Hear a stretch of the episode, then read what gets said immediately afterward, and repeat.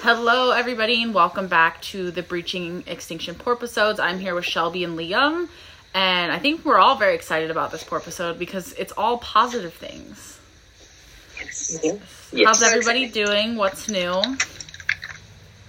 Doing all right. Yeah. Um, I tried. Uh, there was a, a baby shower going on the other day. I think it was hosted by Snake River Savers. And this was the first time, basically, I tried to do an orca, it's beautiful. which doesn't. I, I don't know if you can see, but I stained it by accident with like purple and like a bluish sort of thing, like near the saddle Okay. patch. I kind of screwed it up, but That's actually they actually probably have some natural blue and purple reflections there though from the water, so you can work that in maybe. That's cool. How was the baby shower? That's fun. I love whale baby showers. Whale baby showers. It was cute. It was a short uh, little one. That was like yeah, just like thirty minutes. There was uh, someone uh, from one of the tribes along the Columbia River. They told a story. I think it, yeah about the salmon woman, which was really interesting to listen to. That's awesome. And it's just and it's you know basically shows that you know what happens when you know we cut we get become accustomed to something so necessary and we let greed take over basically and it was an explanation for how the um, how they celebrated the return of uh, salmon That's so cool. Yeah, that's that's really interesting, and I feel like those concepts are really important to talk about in conservation, and they're not talked about enough. Is like the role of greed and the role of culture, or at least Yeah. traditional like indigenous cultures. Um, but that sounds like a super positive thing, and we have two announcements this week. Um, the Seattle Times put out a new article, um, and basically it just is saying that the Southern residents are doing awesome. Um, Southern residents orcas celebrate three healthy calves, um, as J-Pod um, is the best in overall condition in like in the last decade. So um, they posted this article on May 8th at 6 a.m. and it was it was super cute. Um, basically, they just like talked about how um, the moms have had babies and how the babies are doing, and of course they talked about J35 and how she went from like pushing that dead calf around that only lived for 30 minutes to having two healthy calves. So that's super positive. yeah Yeah. My favorite part of the article was that they reminded us that the moms and the elderly, especially females also in the pods, are also it's also important that they're doing super well because it related it back to that grandmothering effect of the role that the elder females play in the pod in overall pod survival. So it's really like it's obviously amazing that the babies that we've had in the last year or two are still thriving, but it's also nice to know that the pod as a whole, including the older whales, are doing really well too. Mm-hmm. Definitely. yeah Yeah, when I honestly, okay, when I first saw the headline, I was like a little like annoyed at first because I'm just like, don't say that they're doing good. I mean, they are, and this is like the positive media that we need, but I didn't want people to see this and be like, oh, it's fine. Like, we don't need to do stuff about it. But it actually was a very heartwarming article, and I'm glad that Yeah. it's out there. And, you know, I hope that this just motivates more people because they do include that there's only 75 left, and that's a very small amount. So, yeah um, Yeah. hopefully, I was going to point that out. Is like you know that ti I first said the title was like you know I think some people are going to you might not want to necessarily word it that way because some- some people are going to look at that and think you know oh yeah they're doing fine you know why why bother with any you know with any of the stuff that we're doing yeah. which I wonder if that's. Uh, I think what was it recently? I don't know if if NOAA changed their mind on this, but they were thinking about taking the southern residents off the endangered species list, and I don't know if it came from like this study, and I'm not sure if they changed their minds on that. Um, I did not hear anything about that. Shelby's face, that was funny. We were both like, what? Um, I just Uh, didn't hear about that either. I was like, oh man. yeah, I have not heard about that. I hope that that's not a thing because no. Um, Yeah, Yeah. a little premature, but yes. Oh, my, okay, so my friend, I'm at my friend's house. She's raising her hand and she has a contribution to make. I just have Yes. a question. She has a question. Yes. How could it be that you could take the southern residents off the endangered species list if it's not it's a like they would have to take killer whales off the whole species. Well, okay, so she just asked um, how could they take how could they basically delist southern residents so technically it's once they reach like a healthy carrying capacity that's when they're supposed to do it and so it's like it's on a species by species basis and not all orcas Yeah. are on the endangered species list because not all orcas are endangered But they're Yeah, still most most aren't endangered. Most are they're all right. ecotypes yeah Yeah, and Yeah. it's super controversial as well that like the southern residents should almost be recognized as their own species because they've different, been differentiated as their own population for so many years. Um, there's great information about that in Monika Shields' book. Yeah, it, took it took a. Oh, sorry. Oh no, it's okay. Go ahead.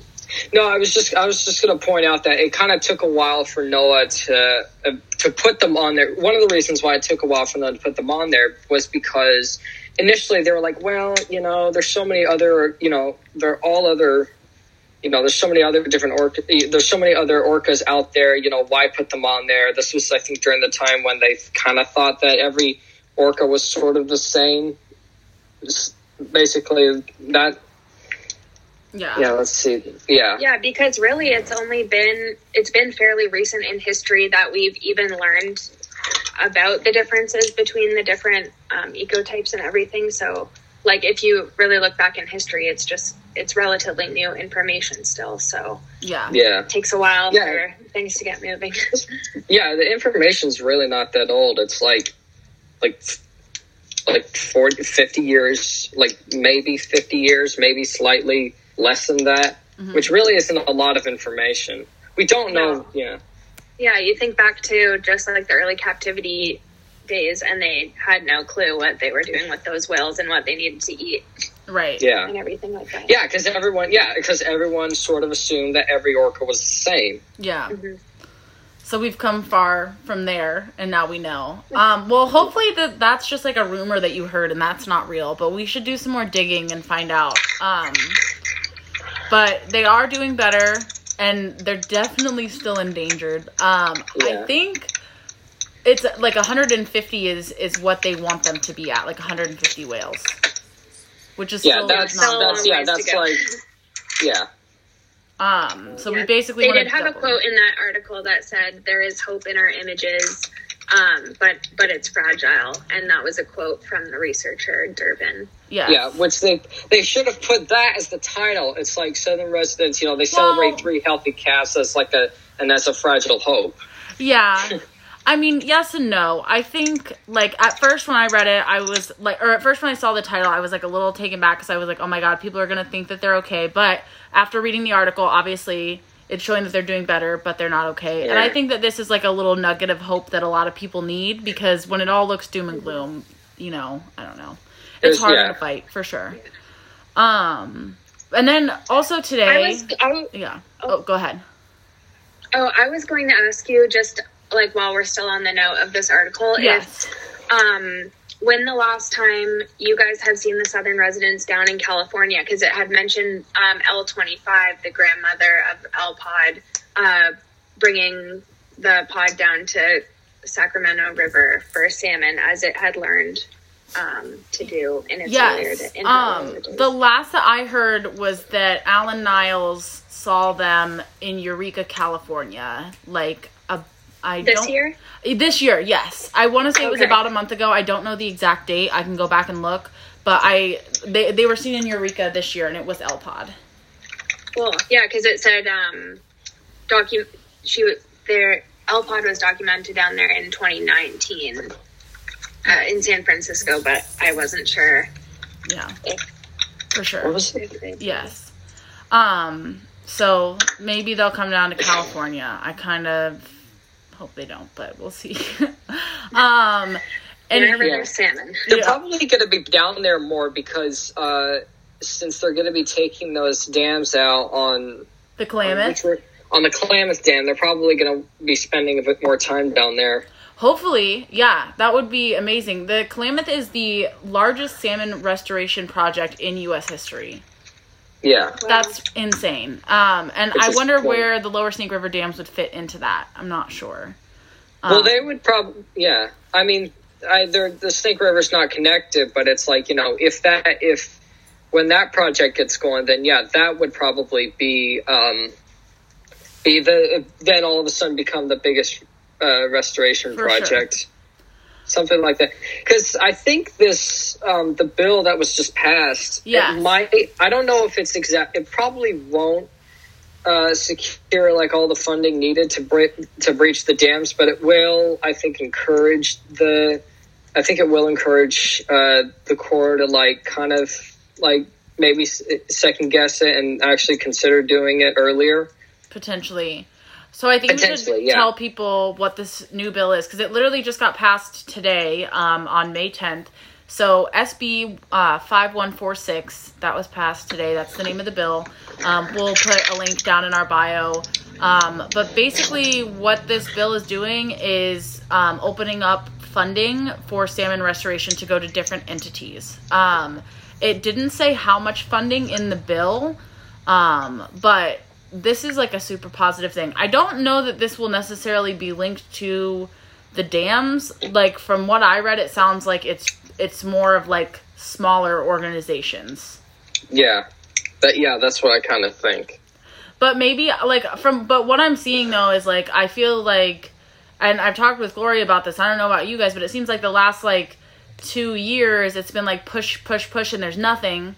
And then all of a sudden like we're starting to get little doors opening up like this bill and then like you know um, Mike Simpson proposing dam Yeah. removal which like I get is not the ideal situation, but it is something and oh my god, that's so huge. So um Yeah, progress is progress. yeah, Yeah. seriously. So I think that like I like yeah, this you know her writing Linda Mapes writing this article and this coming out at the same time like that just goes to show there is still hope for these guys and like this is really positive to see and I'm really excited and I'm I honestly like you know I'm not much of a policy person and I've gotten into policy because of the Southern residents um, as like I mean I've gotten into other political issues for other things but anyways not the point um, but it's interesting to learn more about the political process through these whales. Yeah, yeah, it makes you realize that things aren't as easy as you might think, but it is super promising to see. Um, and even just uh, people promoting and raising awareness about these bills that are being pushed can encourage other people to advocate for more and for similar policies across the coast. Yes, absolutely. hmm Yeah. So lots of positive things happening. I encourage all of our listeners to continue to write to Senator Murray, Senator Cantwell. Um, the It's About Damn Time campaign is still going on. We still need help. The infrastructure bill has uh, yet to be passed, so we still need as many people on board writing to remove the lower Snake River dams. If you guys have any questions about what to write, how to do it, who to write, anybody can write. Doesn't matter what state, doesn't matter what country you're from. Um, you can write to these senators. So, yeah, that's that's I think all I have for you guys. Do you guys have anything else? No, I don't think so. Amazing. No, I think that was everything. That That was, was it. That was everything. Yeah. Perfect. Well, you guys have a whale of a week and keep krilling it. Bye.